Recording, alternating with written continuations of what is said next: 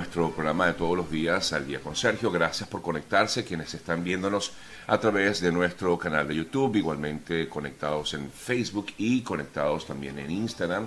Y por supuesto a quienes nos escuchan a través de Spotify y de Apple Podcast. Gracias, buenos días. Tengan todos hoy viernes. Eh, en principio les recuerdo que nuestro programa es una presentación de GM Envíos, que es el mejor aliado puerta a puerta a Venezuela, de E. Oliver Suárez, para estar asegurados de por vida, arroba eo.ayuda. A nombre también de María Trina Burgos, la doctora, la especialista en temas migratorios, arroba María Trina Burgos, y la Escuela Latinoamericana de Altos Estudios Empresariales, SLAE, arroba SLAE, fórmate con SLAE y obtén una educación de clase mundial. Comenzamos con este tema que nos llama la esperanza, momentos difíciles se siguen viviendo en el mundo. What a wonderful world es lo que esperamos todos, ojalá tener en algún momento. De verdad que cada día se ve más difícil lograr ese camino, pero no podemos para nada perder la esperanza. Bien, en el día de ayer, amigas, amigos, anoche justamente, cuando ya quizás muchos de nosotros de este lado del mundo estábamos disponiéndonos para ir a dormir, a descansar, bueno, se generó un ataque a la central nuclear más grande de Europa, según informó el gobierno ucraniano. El presidente de Ucrania, Volodymyr Zelensky, em, hablaba de un ataque directo a la central nuclear ubicada específicamente en, en Zaporilla, la mayor de Europa.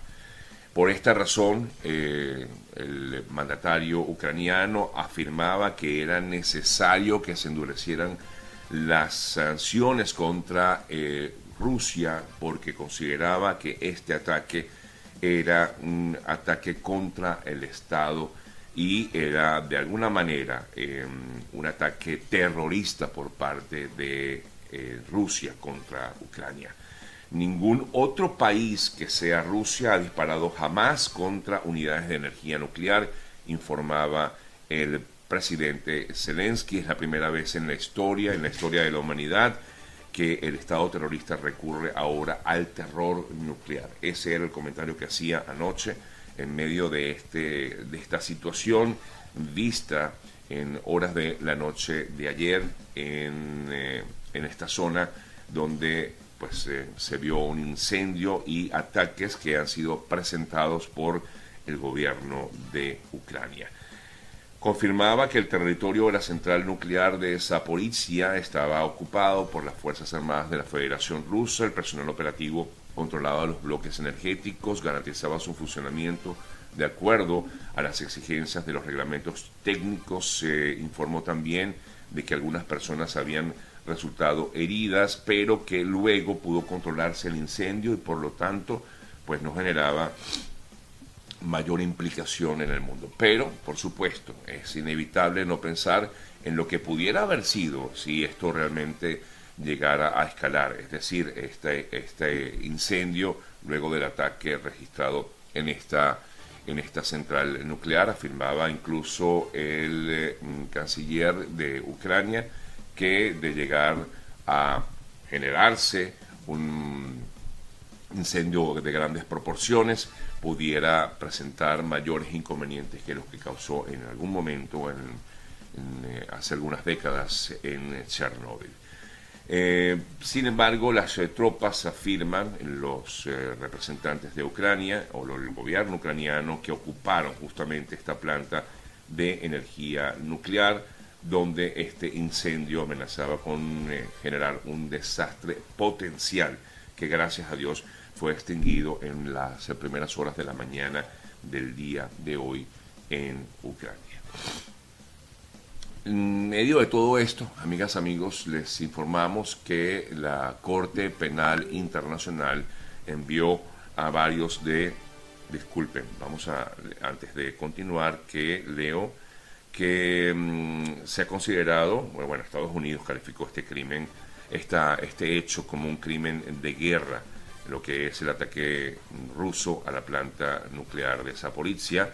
Estados Unidos calificó como un crimen de guerra el ataque de Rusia contra esta central, el bombardeo de la planta nuclear lleva su reinado del terror un paso más allá. Bueno, es prácticamente lo que eh, ha manifestado eh, el gobierno de Estados Unidos con respecto a esto. Eh, por aquí me comentan, en Rusia dicen lo contrario. Sí, por supuesto, es inevitable no pensar que desde Rusia pues se está manejando la información desde otra óptica. Nosotros tratamos de, eh, aunque intentamos ser objetivos en este, en este caso, la información que recibimos básicamente es la que viene de mm, fuentes de Ucrania y por lo tanto, pues de alguna manera es lo que tratamos de presentarles a ustedes eh, aquí ahora. Tener la versión de, Rusia, pues no es sencillo, ¿no? Sobre todo cuando eh, justamente el eh, mundo entero ha visto lo que ha ocurrido con esta invasión rusa. Justamente, déjenme, permítanme revisar la, las informaciones que ofrece a esta hora el gobierno ruso eh, desde su señal eh, de la RT, eh, que de hecho tienen ellos su versión en español, la conseguí pero está en ruso. Permítame ver si conseguimos aquí la información que da RT en español para em, darles a ustedes también la versión pues que maneja en este caso Rusia al respecto. Fíjense ustedes, tengo aquí problemitas para entrar porque eh, incluso la señal, la señal eh, en vivo de, la cadena RT, que es la rusa, pues está bloqueada en gran parte del mundo. Pero si pude entrar a la página de internet eh, afirma Rusia que nacionalistas ucranianos intentaron provocar fuego en la central nuclear de Zaporizhia, la mayor de Europa. Es decir, que es la otra versión que maneja en este caso Rusia. El ministro de Defensa de Rusia informó que fueron unidades de nacionalistas ucranianos los que intentaron provocar fuego en esta central nuclear, la más grande de Europa. El régimen de Kiev ha hecho un intento de llevar a cabo una provocación en territorio adyacente a la central nuclear, dice Rusia. El portavoz detalló que militares rusos patrullaban en la zona protegida cercana a la central cuando fueron atacados por un grupo de sabotaje. Afirman desde Rusia que los nacionalistas dispararon contra militares desde el edificio de formación que se encuentra fuera de la planta.